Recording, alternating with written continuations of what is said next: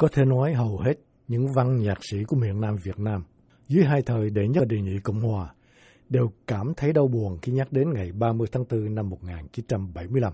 Cuộc sống họ đã thay đổi từ vật chất đến tinh thần. Cảm hứng sáng tác không còn nữa.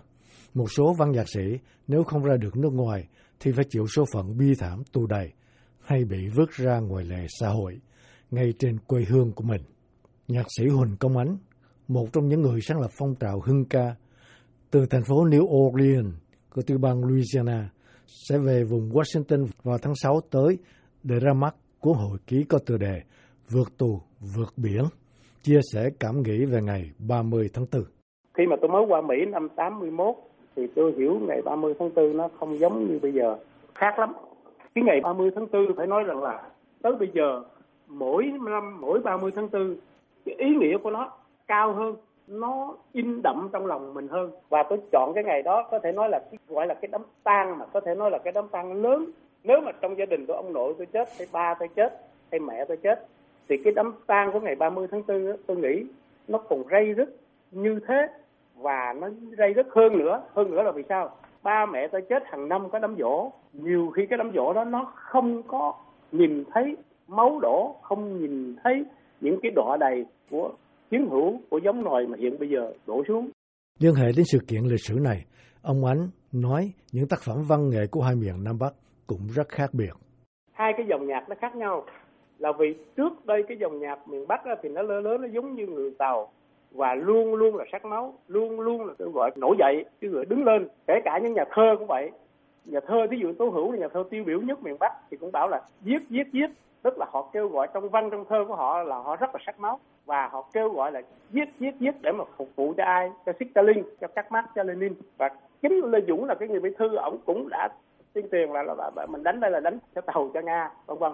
Thì cái nền văn học của miền Bắc lúc đó là cái nền văn học sắc máu cái nền văn học là chỉ phục vụ cho chiến tranh phục vụ cho cái tư tưởng cộng sản để mà nhuộm đỏ đất nước. Ngược lại miền Nam có những bản nhạc nổi tiếng có những bản nhạc phản chiến có những bản nhạc mà có thể cấm hát nhưng mà vẫn được hát sinh hoạt của văn học nghệ thuật miền Nam nó rất là nhân bản, nó rất là tình người văn học để phục vụ cho văn học nghệ thuật cái giống nòi cho nhân sinh và cho cái tư tưởng phóng khoáng tự do nhân quyền của con người.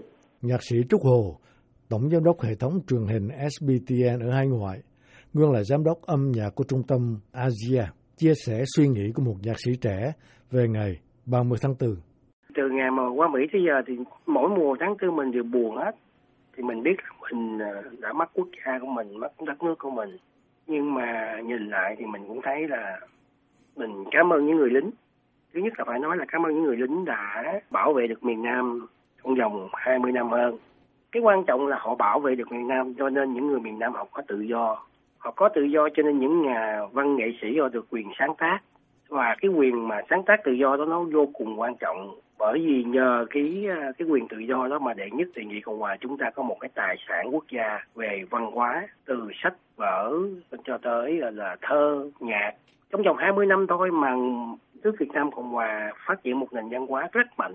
Mặc dù sau 75 chính quyền cộng sản họ muốn tiêu diệt cái nền văn hóa đó, nhưng mà sau bao nhiêu năm 42 năm rồi thì chúng ta vẫn thấy trên đường phố những người hát những bài nhạc trong thời trước 75 và ngay cả những ca sĩ trong nước bây giờ trình diễn trong những show game show cũng hát những bài nhạc đó thì chứng tỏ là cái nền văn hóa đó là tài sản của quốc gia.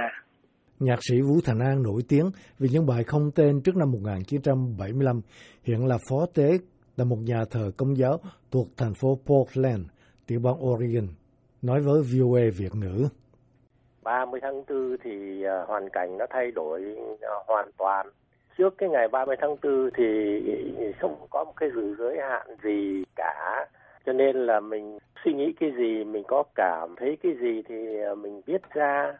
Và đề tài muôn thuở, đó là về tình yêu thì ờ, mình nói lên được tất cả những cái gì trong sâu thẳm trái tim của mình ờ, về tình yêu. Và mình đã viết viết ra được và đối với Vũ Thành An thì đó là rất là may mắn. Có một cái thời gian mấy năm trước đó, từ năm 1965 về đến 75 là chúng ta có 10 năm, Vũ Thành An có 10 năm sống trong cái sáng tác tự do thoải mái như thế. Thì cho nên là có được một số tác phẩm để lại.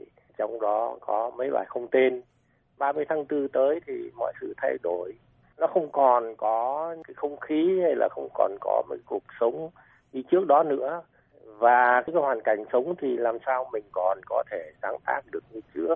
Nhạc sĩ Trúc Hồ nhận xét, những nhạc phẩm sáng tác tại Việt Nam sau năm 1975 chỉ tuyên truyền thôi, chứ không đi vào lòng người.